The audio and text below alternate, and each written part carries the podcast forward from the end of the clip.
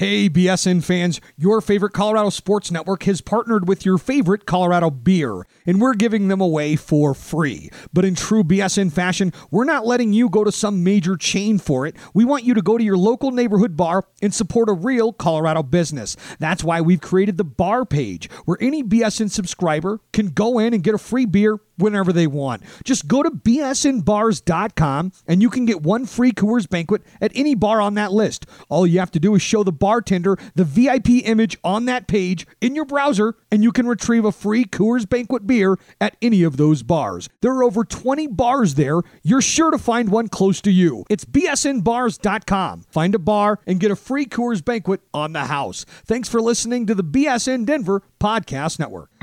Hey, everybody, this is the BSN Avalanche podcast presented by In We Go, Denver's best subscription that allows you to go to as many events as you can, including Avalanche games, for only $39 per month. There's no additional costs or fees. You heard that right. You can get tickets to Avalanche home games with your In We Go subscription for only 39 bucks a month. And it's not just Avs games, it's Rockies, Rapids, Nuggets, Buffs, concerts, beer tastings food fests, comedy shows, concerts, and anything else that you can imagine. If it's going on in Denver, there's a good chance that In We Go can get you in. Here's where it gets good. We partnered with InWeGo to give BSN listeners a great deal. Go to inwego.com slash BSN or download the app for free and use promo code BSN50 when you subscribe to get 50% off your first month. That's right, all events in Denver for under 20 bucks during your first month. Try it and fall in love with it just like we all did at BSN Denver. Go to inwego.com slash BSN or download the app for free and use promo code BSN50. Now, enjoy the show.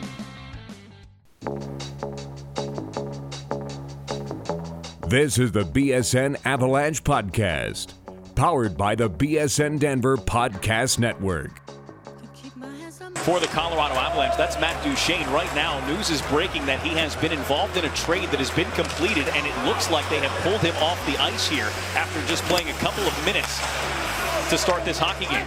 The best Avalanche coverage in Denver. Fans have the puck again in the New York zone. Shot, score! Yes, who? Yes, who? Nathan MacKinnon. He just keeps on roaring. Taking you beyond the ice and inside the locker room. Girard didn't have a stick. The handoff in the slot broken up with a skate by Girard. He broke up that play. Then he stopped it there. Oh, wow. What a play by Girard. And now, here are your hosts, AJ Haefele and Adrian Dater. Ooh, I'm a rebel just for kicks now. I've been feeling it since 1966 now. Might have had your fill, but feel it still. And welcome into the BSN Avalanche podcast presented by In We Go, the subscription that can get you into almost any event in Denver with promo code BSN50. I'm your host, AJ Haefele, and I am hanging out by myself tonight uh, as Adrian Dater had a family emergency this evening, and Jesse Montano is probably asleep by now. So, uh, first off, I just want to start the show by wishing AD and his family all the best. Um, you know, sometimes things come up, and um, you know, we're just gonna we're we're gonna we're gonna before we get into a a- a show with a lot of negative vibes. I really wanted to uh, get in. I really wanted to get some good vibes sent AD's way. Hopefully, everything is okay with him and his, and um, you know, maybe he'll uh, he'll find his way onto the show tomorrow or Friday, uh, assuming things go well. Um, so yeah, let's just go ahead and get right into this here tonight. Um, I am here uh, following the Colorado Avalanche's 4 1 loss to the Nashville Predators. Uh, a frustrating evening at Pepsi Center, to say the least. Uh, the Avs have now lost, I believe, six of seven games. And um, straight up are not looking very good. Um, they did not play a great game tonight, especially uh, early. I thought that they uh, they were very loose defensively early on in the game and gave up a couple of uh, pretty pretty good scoring opportunities and some craziness happened and it was an interesting night. So I promise we'll get to uh, I'll get I'll get to as much of that as I can tonight. But uh, first, I think um, I'm gonna I'm gonna change it up here a little bit. Um, I'm we're gonna talk about officiating tonight, uh, at least for this first segment.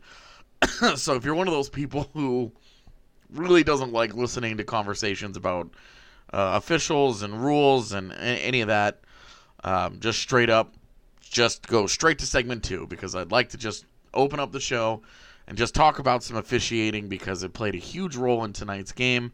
Um, I'm not going to get into any kind of conspiracy theories, and I don't want to. I don't want to do any blame game. I'm not saying that's why the Avalanche lost, um, but you can't have a pulse and watch tonight's game and and not feel like uh, officiating in the way that the rules were set up and and how everything uh, is uh, being called in today's NHL is not is not having an impact on some of these games. You know, the Avalanche uh, did lose four to one. The fourth goal was an empty net goal, but uh, they scored three on the night, and two were called back on coaches' challenges on uh, offsides calls that were we're gonna go with inconclusive. Uh, I feel like inconclusive is fair. Uh, I definitely want to start with the Sam Girard one. Um, it it's uh, to my eye, it's almost identical to what um, Colorado went through in Game 82 against the St. Louis Blues last year, and that goal stood up. They uh, they called that one a good goal. And tonight, in a very similar situation where uh, it looks like the puck may have just barely, I mean, just barely, we're talking about millimeters, eked out of the zone um, on a on a brilliant spin move by Sam Girard, where he uh, made the spin move and then held his guy off and worked the puck down low and and worked it up the wall and, and around and uh, it ended up uh, it turned into a goal from from Ian Cole. I'm sorry for that rhyme; it was unintentional. Um, and and it was a great it was a great goal. It was a great play by Girard, and all of it ended up not mattering at, all. It ended up officially uh, not even happening. As the uh, when when Girard made the spin move at the blue line, the puck came out of the zone and and questionably came out of the zone. There wasn't there wasn't a clear camera angle that showed obvious separation between the puck and the blue line. Uh, and if you do remember back to the St. Louis game, um, that's where all the conversation about the parallax came in, and you're you know the the, the way that it, it, it kind of bends because the blue line is not on the surface. It's a couple feet below the ice, and uh, you know it's and it's chopped up, and you can't quite tell what's blue and what's not and and it just to me it just was not clear. It was not clearly out of the zone.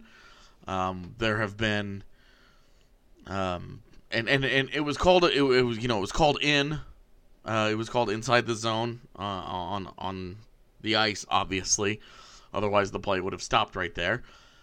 Um, but it's it it I'm looking at it, I'm literally looking at it right now. I'm looking at a blown up screenshot of, of the moment where it supposedly came out of the zone. And you just can't tell. You cannot tell if uh, if it's if there's clearly white there. I'm I'm honestly I am surprised that they called it back. Uh, and it's funny that people can see the same thing. Um, and, and come to two and strongly come to two different conclusions. And, because I saw people on both sides uh, Avs fans on both sides saying, "Oh, that's clearly offside," or "That's that's clearly onside," you know, and and to them it was it was it was obvious as can be. Uh, to me, this one wasn't. This one certainly wasn't obvious. Um, I I really I'm I'm literally looking at it right now, and I just can't see it. Um, it's that's that's a tough one. And then the uh, the second one happened on the entry of the play when uh, when Alexander Kerfoot lifted up his leg and the puck was in the air.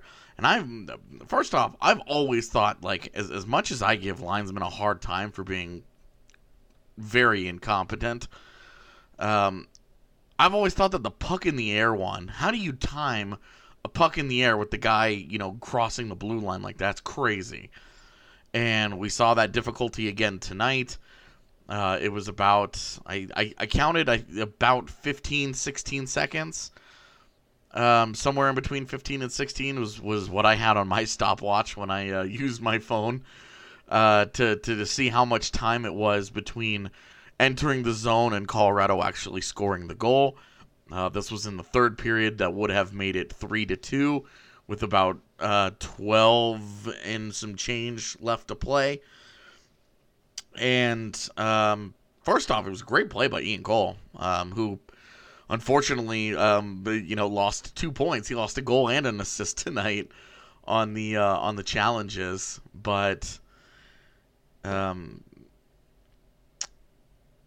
going back and and this one actually caused a lot of confusion in the arena, um, and and certainly for myself because the the broadcast on NBCSN was showing uh, replays of the zone entry, and the people running the uh, the jumbotron in Pepsi Center couldn't couldn't uh, we're not showing that replay. They kept showing a, a replay of um, Patrick Nemeth, I believe it was Patrick Nemeth, keeping the puck in uh, in inside the zone, and it very clearly it wasn't it wasn't even close to offside, and that was the only thing we kept seeing replays of, and so that's one reason why the crowd was so angry. Um, I mean, obviously they would have been angry anyway, but the only replay we were being shown in the building was uh, on a on a a play that was not even close to offside. They did not show us the zone entry with Kerfoot or any of that. So what they were looking at on NBCSN's feed, as well as, and more importantly, uh, on the iPad down in the, in the referee as they were doing the reviews, um, they were different things. So it caused mass confusion for us up up top because we had no idea what in the world they were looking at. Uh, and I even put out a call on Twitter and said, "Hey, can somebody send me something?" Because I don't know what the hell they're looking at that that could say uh, that this is uh, this is offside. Um, but we uh, we were able to get our hands up top. We were able to get our hands on a on a replay of a of the NBCSN feed, and and we were able to work it back for the for the the review and and the whole situation. We finally were able to get our eyes on it, and tough call. Uh, to me, that one looked a little I, I could definitely see where they would say, hey, that's probably offside. But again, I, I think those waters were really muddied. It's not a clear picture. Um, these the, the cameras on the blue line are apparently the first cameras ever made uh, because they're I mean it's it's crazy that I can have a 4K resolution uh, monitor and, and television and I can I can see insane details in video games and movies and TV shows and I can I you know and these resolutions are just incredible. And here in professional in professional sports arenas, we've got these grainy ass cameras that make the Zapruder film look like high definition. And you know, we're we're trying to pick out literally millimeters of, of calls here that are changing games. I mean, let's be honest, these are changing games. And this is the second time in three weeks now that Colorado has gotten, um, you know, been on been on the wrong end of the lifting the the leg, having the leg hover over the ice instead of it being on the ice rule. Um, you remember uh, a couple weeks ago against Tampa Bay, uh, the one goal that Colorado scored in that game was disallowed because Joe's leg was not he was not dragging his foot, his leg was off the ice. That was the same call as tonight um, where Alexander Kerfoot's leg uh, was deemed to be um, off the ice, and he was he was he was determined to have entered the zone before, um, and and this is the one that I think is going to cause way more of the frustration because um, you talk about impact on the play and again, you're talking. I mean, you're talking about 15 seconds. Kerfoot touches the puck in uh, in the corner, and all he does is cycle the puck, moves the puck to the guy three feet away from him, and it, it doesn't play any like really like major role in the goal being scored. Um, it's it's it, it doesn't change anything, and it's very frustrating that that that the the the leg you know it's it's over the blue line but it's on the blue, not on the blue line. And what the I mean what the hell is the difference how is how is it that he's gaining some sort of a, of a discernible advantage simply because he's not dragging his toe and and that you know for me, I, I I'm real frustrated by that. These offside challenges are, have always been kind of silly. Um, they treat them, you know. I, I, I pointed this out the last time we had to go through this bullshit, uh, but they treat they treat these uh, offside reviews, you know, millimeters. I mean, we're we're stopping play and we're we're breaking down the camera angles and we're millimeters. But when it comes to icing, officials regularly, regularly just eyeball it and say, "Eh, he was close enough." You see guys every single NHL game that gets played. You see guys who are a foot away from the the center line firing pucks down into the end and they just let it go. They're it's just like, ah, no big deal. You know, it's oh, it's it's fine. Don't even worry about it. It's not a big deal. Who cares? It's not making a difference in the game. And that's, you know, and it's icing and everybody lives with it. But for some reason these offside reviews we're we're now talking about millimeters. You know, the whole point of offside is so that you you avoid cherry picking. You avoid giving the offensive team a, a, an, an advantage and getting behind the defense and being able to chill there, you know, and and and creating these these crazy breakaway situations. And what in what way did the Avs gain any kind of an advantage simply because Kerfoot's leg was over the blue line instead of touching it? It's it's silly. It's I mean, there's no way this is good for the NHL. Whether whether you believe that the calls were correct or incorrect, there's no way you can convince me that this is good for the NHL. That this is this is good for the league. That that the sport is is better off because these rules are in place. You know, you can always make the argument of well, they need to. You know, the point is to get the calls correct. You know, if Jesse were here, he'd be flipping out about you know going on about reviews on on various penalties. And if the whole point is to get the call correct and that's the bottom line then he's absolutely right. You have reviews for everything.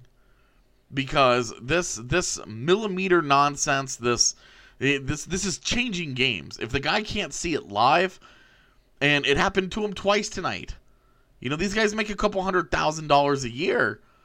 You know they're they're very well paid. They're very well compensated for a, admittedly a tough job I mean, I I trash talk linesmen all the time, but it's not an easy gig. And these guys can't do it at full speed, and you're having to have, you know, 5-minute reviews because you're having to wind, you know, you're looking at nine different angles trying to piece this thing together and and figure it all out and and you know, try and come to some sort of conclusion. You're t- yeah, do you want more scoring in your game or not? Is this good for your game? Is this honestly good for the game? You know, and it's and it's easy for me to sit here and say that. You know, I cover Colorado, and Colorado's been on the wrong end of three of these in the last couple of weeks. And so, you know, I get to look, you know, I get to play the I guess I'm playing the homer role here. But I just don't see where the game is better off because these things. How would the game on a nationally televised game would the game have not been better off being three three in the third period, on between two division rivals? And instead it's 3-1 and one team and, and and one team feels like they've been completely screwed and the other team is just like oh well those were the right calls because of the grand total of maybe one full inch that they might have been offside that they were inconclusively offside between two different plays. How is that how is that good for your game especially on a national televised scope like that how is this how is this okay and then how are hockey people continuing to be okay with this? How is it that the people running the league continue to be okay with this madness? You talk, I mean, everybody who loves hockey loves it with every fiber of their being. And they want to make the sport better, and they want it to grow, and they want the best, most exciting version as often as they can get it. And instead, you're, you know, we we could have had an exciting 3 3 game in the third period. We could have even just had an exciting 3 to 2 game in the third period. Even after one of them got disallowed. And instead, you know, we're talking we're talking about goals being disallowed. And and I think it's telling that if you actually go and look at the recap on the on NHL.com and you go look at the league's very own website and you watch highlights of the game, there are no highlights of any of the reviews. It's like they never happened. It's to me that's crazy. They're trying and and that's I I'm at a loss. Honestly, I you know I I try not to get too upset about officiating, and I try to focus on the game. Uh, you know, Jared Bednar said it well after the game, and he said, you know, none of that changes our our poor execution. And there's no doubt. Let me let me get all this out and just say that there's no doubt the Avalanche were the inferior team on the ice tonight. They were outplayed. Uh, they were outgunned. Nashville was the better squad. Nashville absolutely deserved the two points. But that doesn't just erase what happened on the ice. And even even if you disallow the first goal and you just let the second goal stand, you're talking about a one goal game in the third period. Anything can still happen in that situation. You know, and I just and it and the that review took the wind out of the sails of the building. It looked like it took the wind out of the sails of the players, certainly from Colorado, as uh, they uh, Nashville continued to just happily grind away and clear pucks out and do nothing, and just sit back on the lead and say we're going to gear this down and we're going to get out of here with two points. And you know they were successful, but it sure it sure was frustrating to watch from a Colorado perspective. I you know, I'm I'm I'm disappointed that we had to sit through another one of these and I I really do hate talking about officiating. It drives me crazy, but there was no way you could tell the story of tonight's game without getting into it. Uh, I really do hope that the NHL chooses to review its offside policy and make some common sense changes to it. You know, I'm I I don't have a strong opinion about the reviews existing or not existing, but there needs to be some sort of adjustment to it. First off, the whole leg over the the blue line thing, uh, I think they need to add that in there. Whether his foot is on the ice or not, I don't. I just don't. The point is to keep him within you know within range of the blue line, you know, and and if if the if the leg is hovering over it, you know, I just I don't feel like it makes a huge difference there. Um, and the, the the spirit of the rule is still being uh, upheld, and I just I think they should def that's one change that they should 100% make in my opinion. Um, and then you know the, the with the way that they do these reviews, man, this this just isn't it's not good for anybody. I don't I don't see how anybody benefits from this, and obviously, well, I guess Nashville benefited from it quite a bit tonight. But you know, there was once upon a time where Nashville got screwed when they're you know when they on an offside in their own, and it feels like Colorado's been paying for that for a long time. Um, this was this was certainly just a, a frustrating night. You know the the combination of the Avalanche not playing well again, and uh, it being an opponent like Nashville, and there's still a lot of bad blood uh, between the Avs and the and the Predators, and uh, certainly fans are not. Certainly, the fans are still not happy uh, that the Predators exist, uh, but um, fr- a frustrating night. Let's just let's just I'll just say it was a frustrating night, and we'll move on to the second segment. I'll get into the game. We'll talk some good, talk some bad. There was uh there was plenty of both to go around. Um, yeah, so I think I'll do that starting next segment. Um, this is the BSN Avalanche podcast presented by In We Go. I'll be right back. There's nothing more important than family, and for more than 100 years now, customers have turned to Farmers New World Life Insurance Company and agents like Bryce Babcock to help protect the financial security of their loved ones. What makes us different, first off, is we're, we're completely customer service oriented, meaning that our goal is every day to be available. The other piece, too, is that I'm young, I'm 31 years old, and so uh, I'm, I'm hungry and I'm very motivated every single day to continue to make this agency grow. And, and that's just something that, you know, I, I think that I bring not a lot of other agents do. My initial thought was it's expensive and I just don't have money to invest in my long term future. Everything I have, I need right now. But once I started looking at the options, it's an absolute no brainer. You can find a life insurance plan that works for you, and you should. It's not just about death either. There's whole life insurance policies that actually have cash value that build over time and so on. So, Bryce will break all of that down for you for free the call is a no brainer. You have to do it. Brandon's 100% right. Plus, Bryce is even giving out a deal specifically for BSN listeners. I'm going to go ahead and send out a $10 Starbucks gift card right right off the bat. And so you don't have to do business with us. You don't have to, there's no payment needed or anything like that. It's something that we're going to do for anyone that comes in from BSN, gives us an opportunity to earn their business. Call 303 996 6509 today. That's 303 996 6509. This episode on the BSN Podcast Network is brought to you by Total Beverage. With more than 70,000 square feet between their Westminster and Thornton locations, there's literally no drink you can't find. I love Total Beverage. I go there probably once a week. That's BSN Sales Director Lindsay Sauer. She's a regular at Total Beverage. I know when I go in there that I am going to get uh, the best bang for my buck, hands down. And if you can't make it in the store, don't worry. Just go to totalbeverage.net and place an order online. I have also taken advantage of their delivery service. They always give me, um, you know, an hour window. I don't have to wait around all night or all day. And make sure to like the Total Beverage Facebook page to see weekly specials. Remember, for wine, beer, spirits, go to Total Beverage. All right, welcome back in segment number two here, the BSN Avalanche podcast presented by In We Go. Uh, unfortunately, another solo cast version here, as uh, one of my coworkers had something come up, and the other one, you know, has a job that he has to go to in the morning. So that's that. Um, okay, segment two here. Uh, we're gonna actually talk about the game and not talk about you know questionable officiating and and I you know I didn't even get into the penalty calls of the game in that last segment because certainly could have done that, but not going to. We're gonna move on as promised. Um, first off, Colton Sissons has a friggin' hat trick. Colton Sissons, he of I believe after tonight, uh, he has 26 career goals.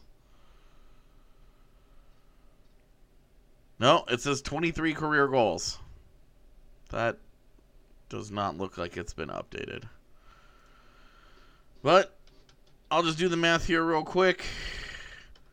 Yeah, 26 career goals. All right. I didn't think it was crazy. Uh, okay, so 26 career goals. He has eight of them against the Avalanche in 10 career games. That does not count the six points he put up in the six game playoff series against the Avs, uh, which he followed up with a zero point performance in seven games against the Winnipeg Jets. So, Colton Sissons, and there was no Austin Watson tonight to, to tag team this. Uh, to tag, t- uh, you know, as as Austin Watson is the other no name guy. Uh, to you know, I don't want to say no name like he's a nobody. Colton Sissons a good player, uh, but lesser lesser known player to to just destroy the Avs. Uh, Colton Sissons, um, three goals tonight, and a nice little variety of them too. As one of them, he um, he bangs home a loose puck, in which uh, you know watching the play and and kind of going through it a little bit, you can see um, big big communication issue as uh, Sam Sam Girard and Ian Cole were clearly not on the same page as far as coverage goes on that first goal. Uh, they're flying through the neutral zone, and what I liked from what Nashville did is that they they did something that the Avalanche actually don't do very well. Uh, Nashville clogged up the middle. They moved the puck through the middle. Mattias Ekholm did, and uh, he found a guy cutting to the net. And um, when he did that, they caused it caused all kinds of breakdowns in Colorado's defensive structure. And Girard got caught puck watching. Now Ian Cole um, rotated properly and moved over to Bonino, who was no big deal, you know, and and fought the puck off. But the puck ended up right on the stick of Colton Sissons. And Sam Girard was uh, too slow in rotating, did not read the play, lost his man, and uh, Sissons banged banged it home pretty easily. Uh, not and and from a goaltending perspective, I don't really think there's much Varley can do on that. He's he's worried about Bonino, who had gotten behind Ian Cole, and so he had to slide over and fully commit to stopping Bonino. And when that happened, he wasn't quite able to get over quickly enough to uh, to stop Sissons. Uh, tough tough assignment there. Uh, the way that they they moved through the zone and they actually clogged it all up in the middle and they caused that confusion among Colorado's defenders. That's good work by them. and Colorado needs to communicate much, much better on its back end. We've talked about that. That communication has been an issue in the past.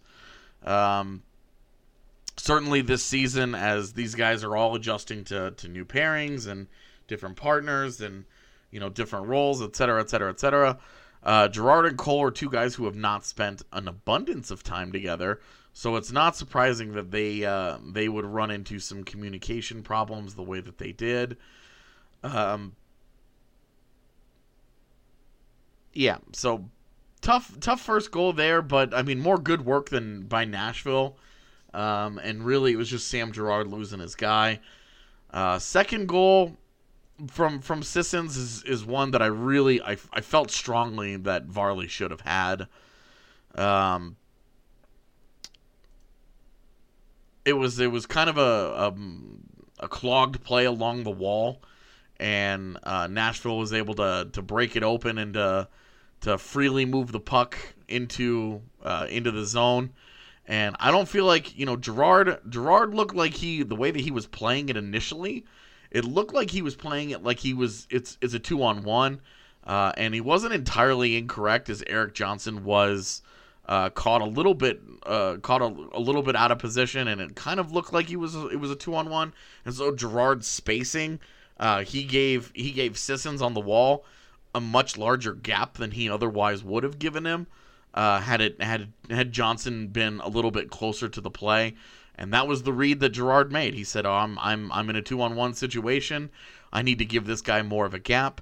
Uh, had Johnson been a little bit closer to the play, or Girard had just made a little bit of a different read, I think you can you could have expected Girard to have closed that gap on Sissons a little bit more and been uh, and contested the shot.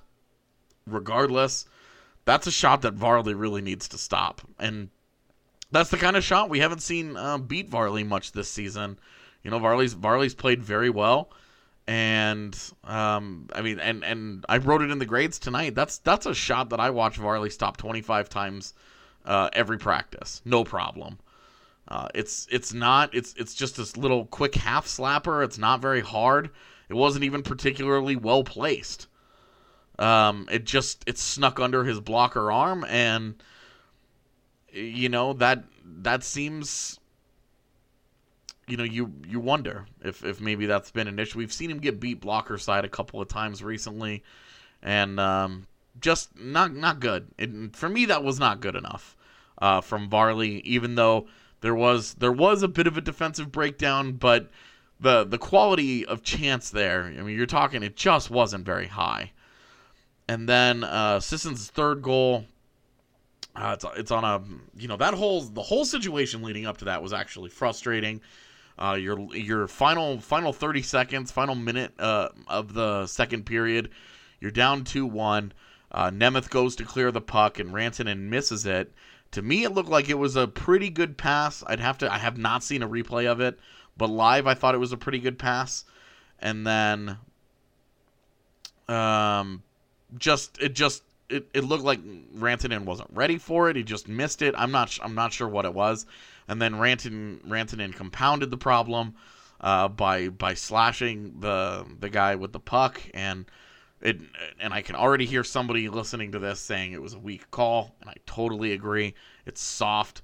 Uh, it didn't really have any kind of an impact on anything. Um, it was not. It's not. It's not a great, not a great call to me. I thought it was. I thought it was a weak call, but I also thought it was a really lazy penalty from Rantanen. Uh, the he put himself in a position to have that call made against him, and that was really my big problem with it. Uh, he's got to know better. He's got to do better. He can't. He can't be lazily slapping at guys like that with his stick.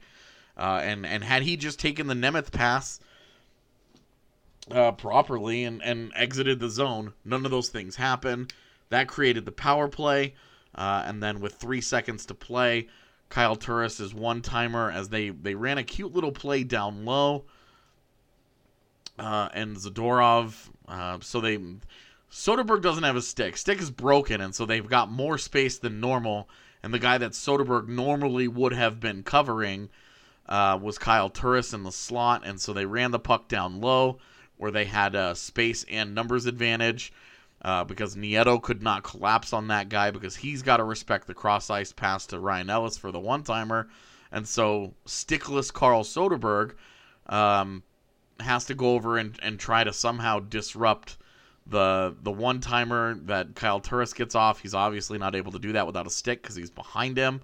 Um, and then the uh, the Turris one timer is actually deflected by Sissons, who's standing right in front of Varley, uh, unhindered by uh, an, uh, a rotating Nikita Zadorov. And um, yeah, so that one's tough just because uh, Cole was trying to compensate for uh, Soderberg not having a stick. And so he moved all the way over, and uh, Zadorov was with Nieto and trying to cover the cross ice, um, cross ice feeds.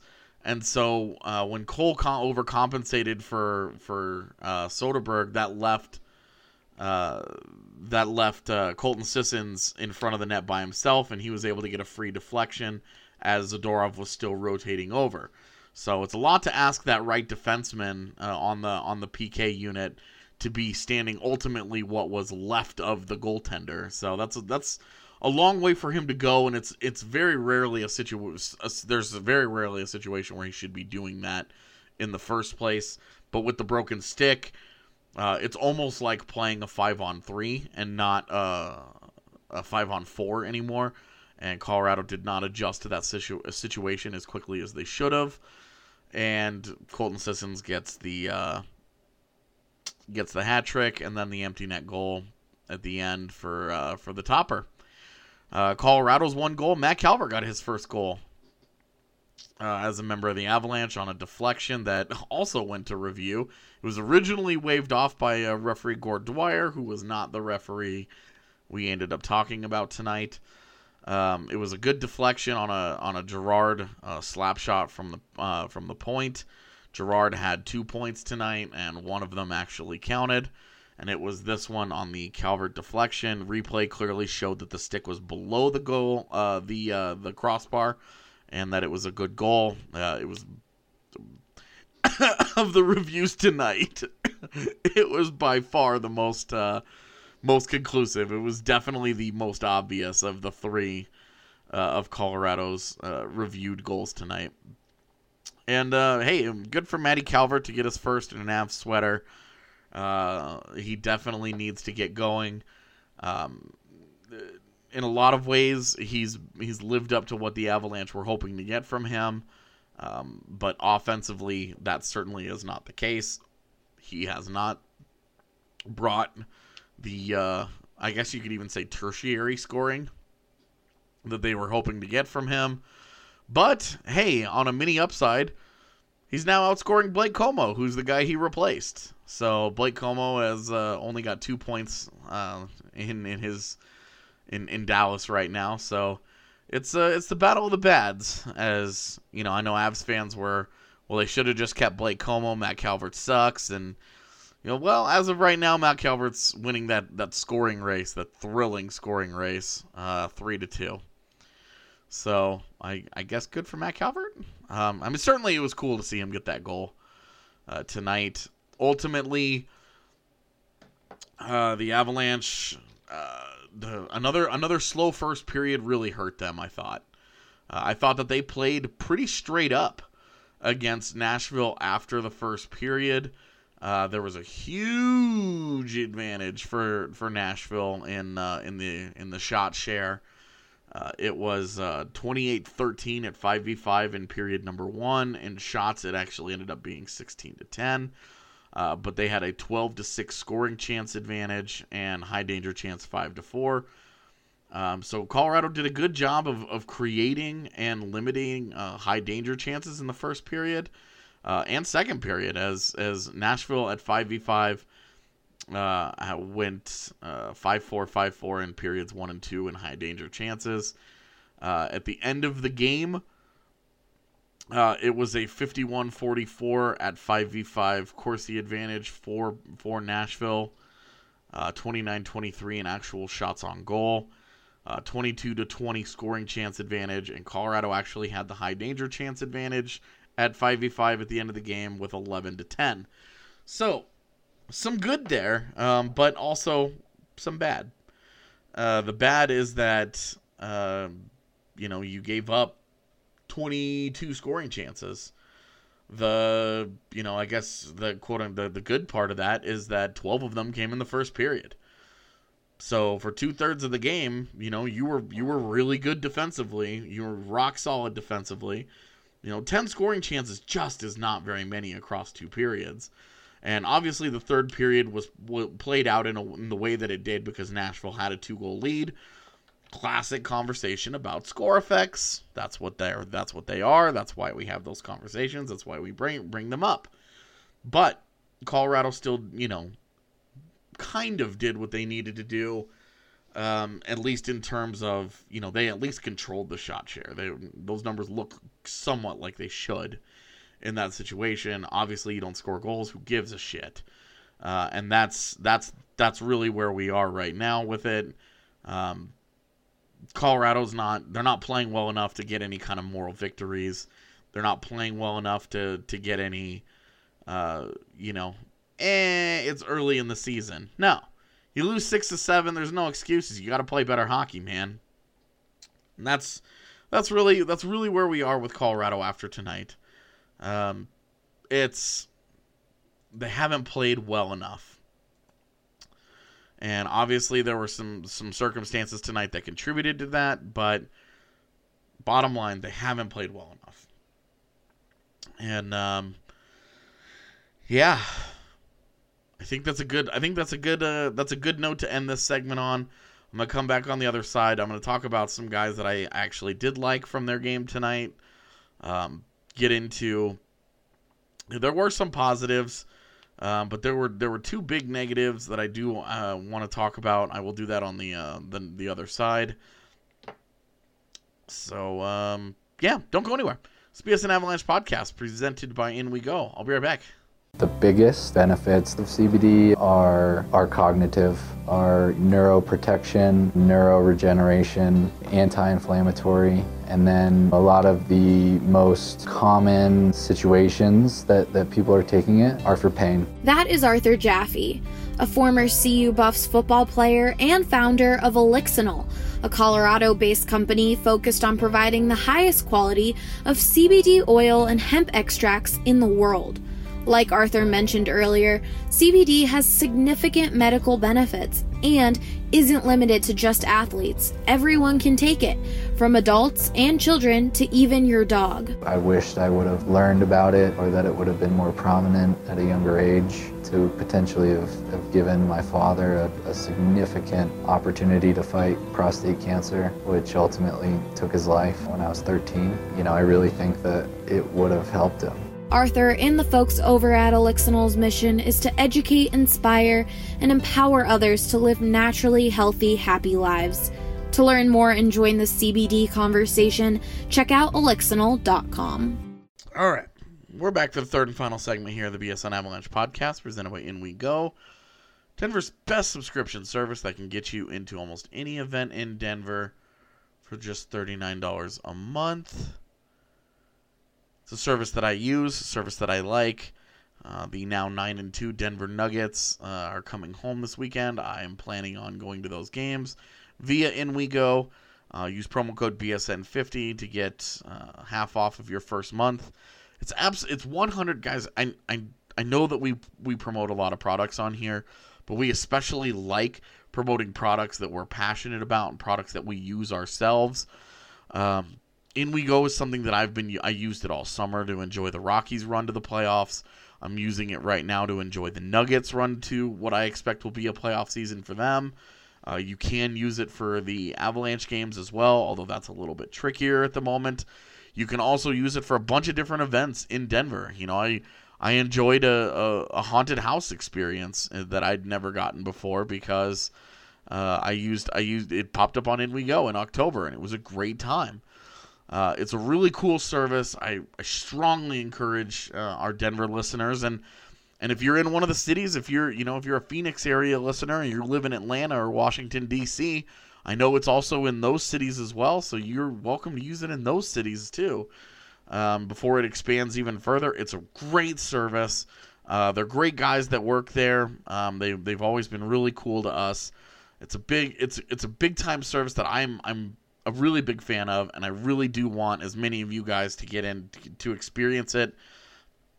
Um, and and give it an give it a chance, and you know, and if you don't like it, then hey, you don't like it, and I totally understand everybody have has decisions to make with the money that they make, and you know, you only have so much coin to spread around.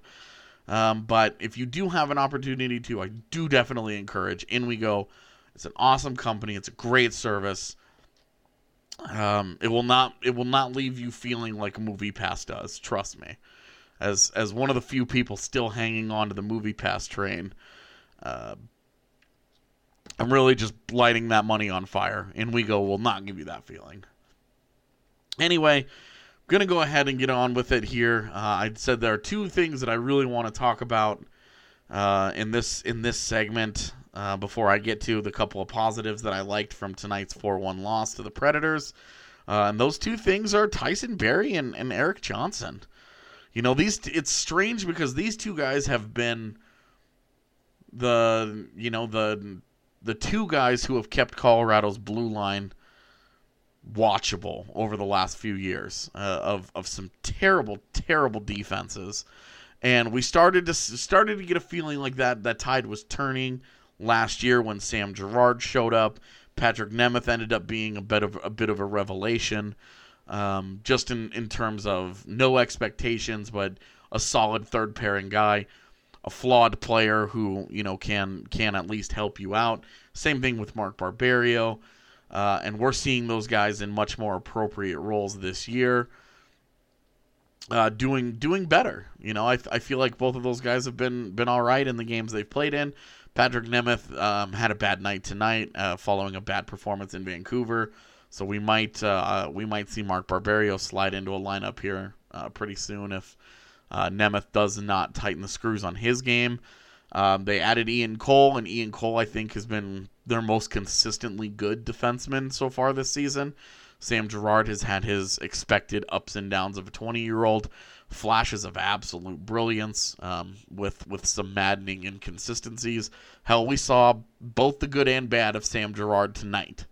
Uh, he lost his man in defensive zone coverage in the first period that led to a goal against.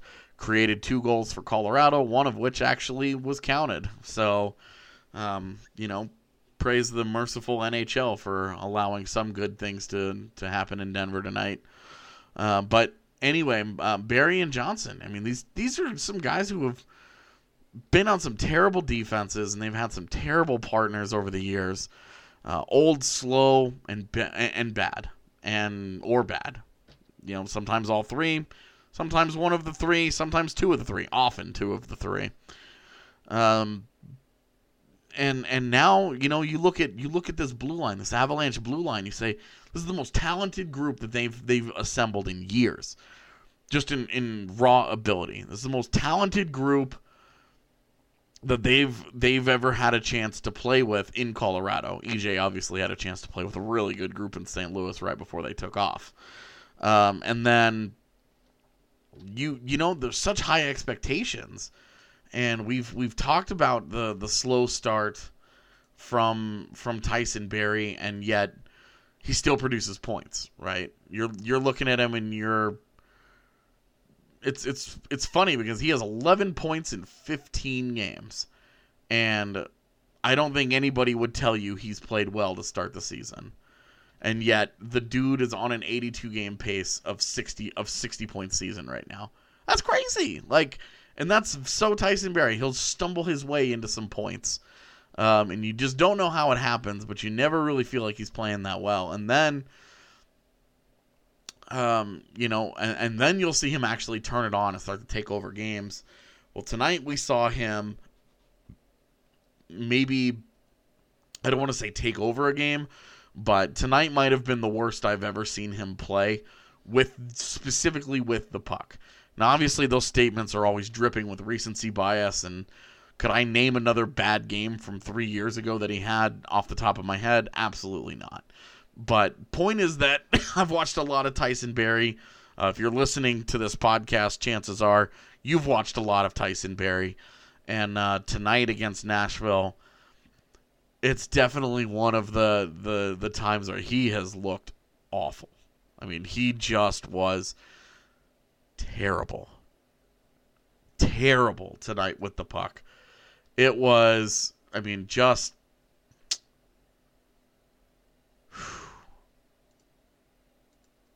It was it was bad. I mean, turnovers, lazy icings. I mean, just just not good. It I I was almost shocked to be honest with you at how bad he was. Um just because it's it's just not like him. You know, and then and it was funny because he would come back and he would make a good defensive play. And I'm like, who the hell is this guy?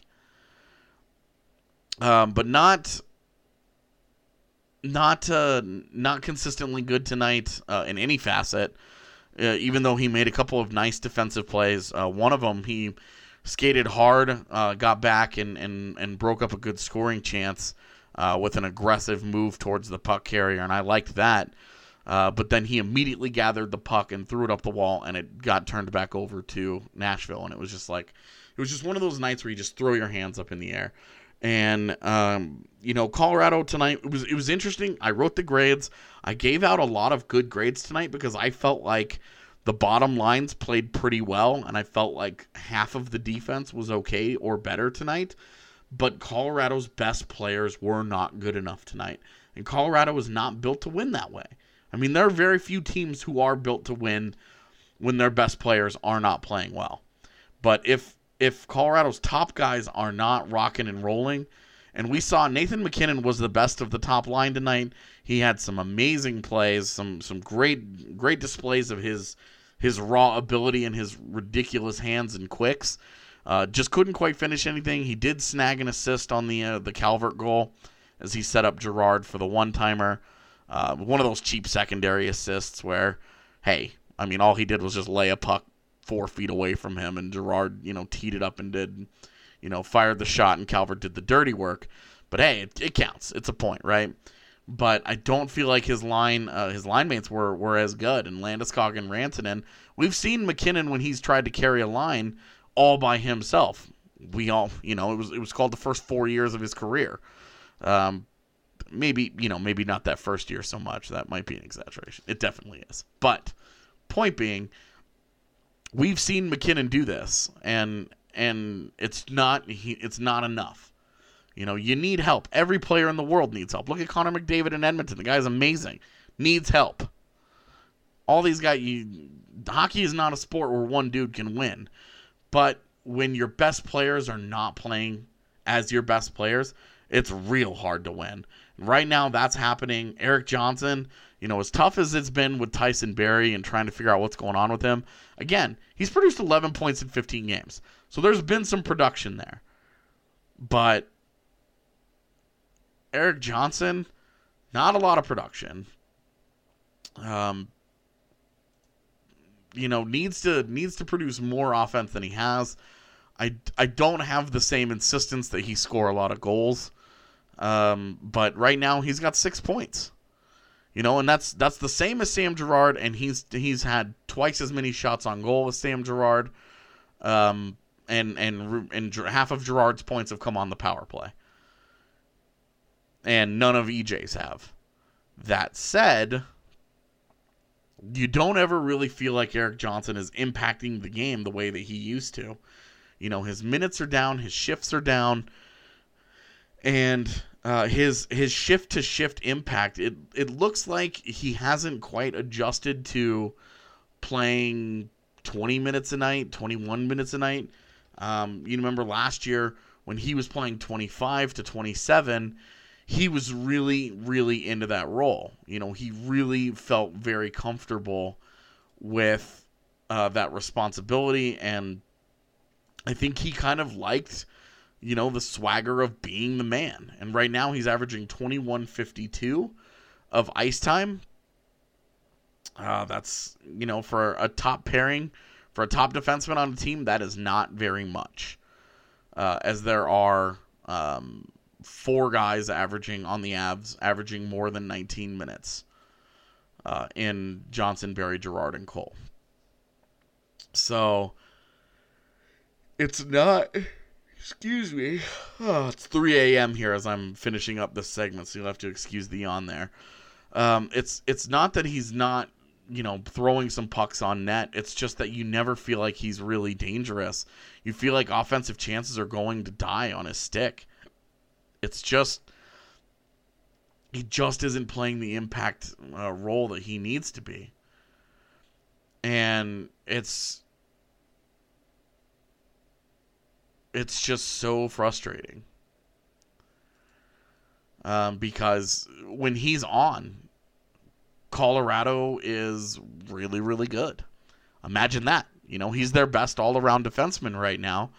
Um, and, you know, I, I, mean, I know Sam Girard is going to take that mantle from him. Uh, it won't be long, but right now, you'd, I'd still have to give it to EJ. Um, but he just isn't showing it. And he's playing all these minutes, and so many of them go by with it's just like, all right, well, not a lot happened there. Not a lot happened there. And you know his his the fancy stats when you actually break into some of the eye uh, some some of the numbers, it's not it's not bad. You know, if you look at scoring chances for um, Erik Johnson at 5v5 tonight, 10 4, uh, 7 against. High danger chances, 5 4, 4 against. You know, Nashville had a 13 to 10 shot advantage and a 20 to 19 Corsi event advantage, but the quality of chances went Colorado's way with EJ on the ice. But when you get into okay, well what did what did EJ actually do?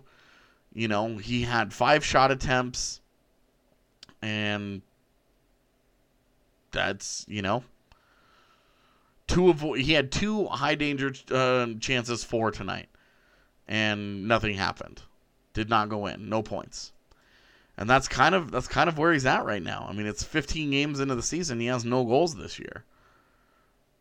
And you know, you just you want to see better from him. And I broke it down in the last segment. Um, it's he's he's not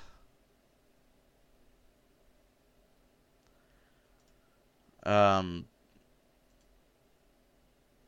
his his read on the second goal, sorry, uh, his read on the second goal, uh, w- where he was on the wall, not really doing anything over there. He wasn't really accomplishing any, anything, and he kind of left Girard hanging on uh, the Sissons on Sissons' second goal of the night.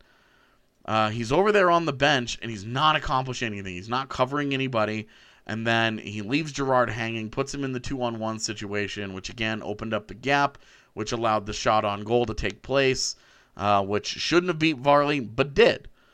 And, uh, you know, the whole thing would have been avoidable had Erik Johnson had a better read on the play, and he wasn't able to get back in time to, to make any kind of discernible difference. And that's too frequently the case with EJ right now. Uh, I really think he needs he needs one of those classic Condor games.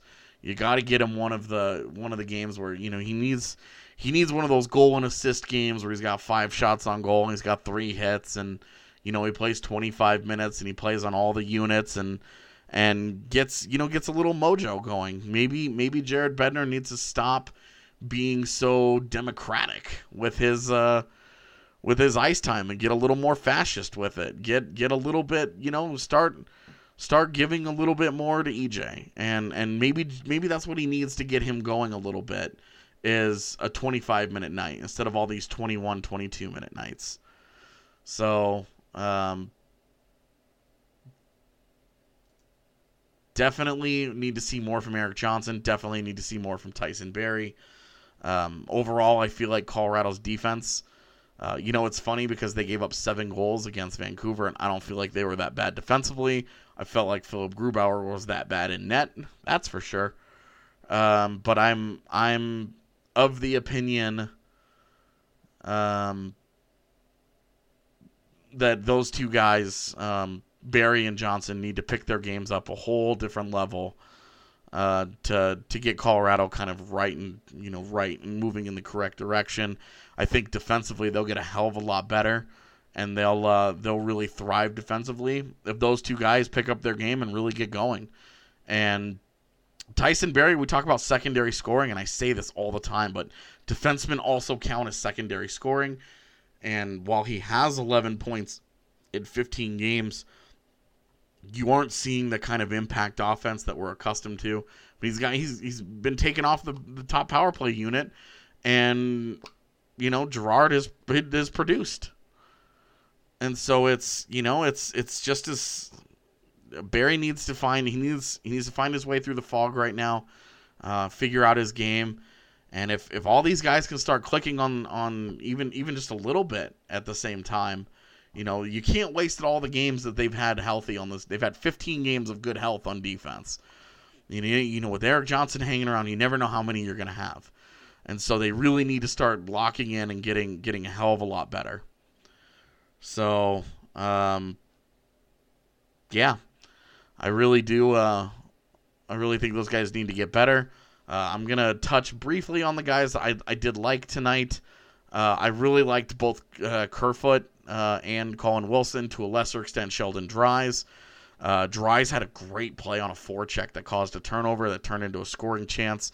He obviously also had the uh, shorthanded breakaway, which completely changes the game if he scores on it. He did not, and that's kind of how the night went all the big moments Nashville capitalized on, Colorado did not. Um, and then, of course, there were the officials. So that was also fun. Uh, I did like that line again, though. I thought they were. I thought they were really solid. Um, you look at you look at shot share. They thumbs up. Um, Matt Calvert, I thought was good. Got his first goal. Thumbs up to him as well. Um, did not love the fourth line, but didn't hate him either. They were just sort of there. Very, very, very low event. Of course, uh, limited minutes. And again, this is the kind of uh, you know I feel like I feel like we already devote more time talking about those guys than is really necessary.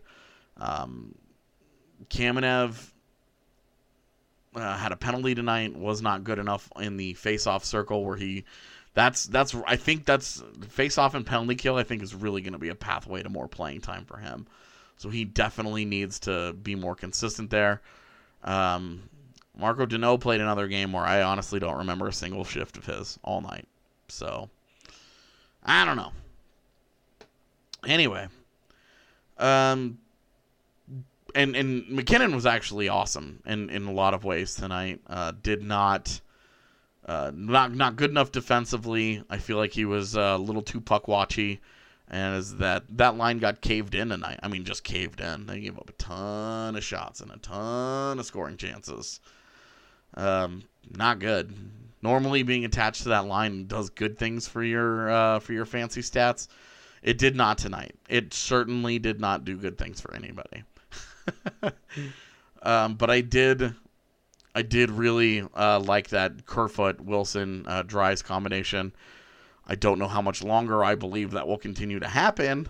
Uh, it feels like they're playing with some fire there, but hey, as long as as long as Sheldon Dries continues to do his thing, man, you you keep running him out there. He's played well, he's earned it. Let's see how this goes. Uh, would like to see that line score. I mean, they did score tonight, but would like to see them score a goal that actually friggin' counts. So um, this would have been their third game in a row with a goal. It got wiped out, so that streak ends. But it looks like they there's a potential that they could have found something there. It will be very interesting to see what happens. It looks like both Tyson Jost and Sven Andrighetto could possibly be ready to go by as early as Friday against Winnipeg.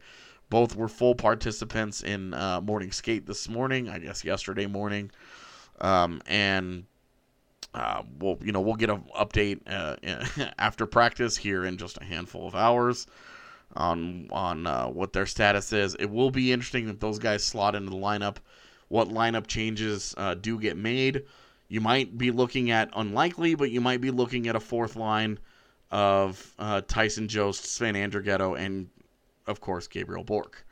So uh, that would be interesting. It would be it would be nice if they would move Kamenev over to uh, left wing or Jost over to left wing and have a fourth line uh, like that, where at least you're talking about there's there's a lot of skill out there and there's some intrigue, um, and not quite the all right go out there and just don't screw this up fourth line that they have right now with Dano, Bourque, and Kamenev. Um, so the lineup choices will be very interesting. It's something we'll keep an eye on uh, moving forward, and as well as um, the Matt Calvert role on the power play.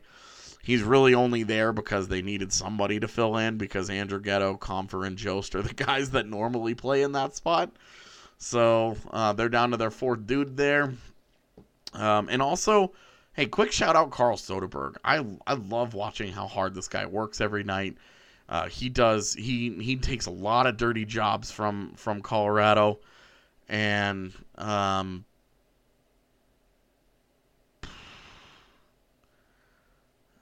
um, really just solid, quiet guy. Um, just goes about his business. I, I've said it a million times. I think he should be Colorado's second line center and be given, uh, you know, a, a more offensive role. But somebody's got to do the dirty work. And with JT Compher out, Carl Soderberg is the guy. Uh, is I should say the clear cut obvious guy.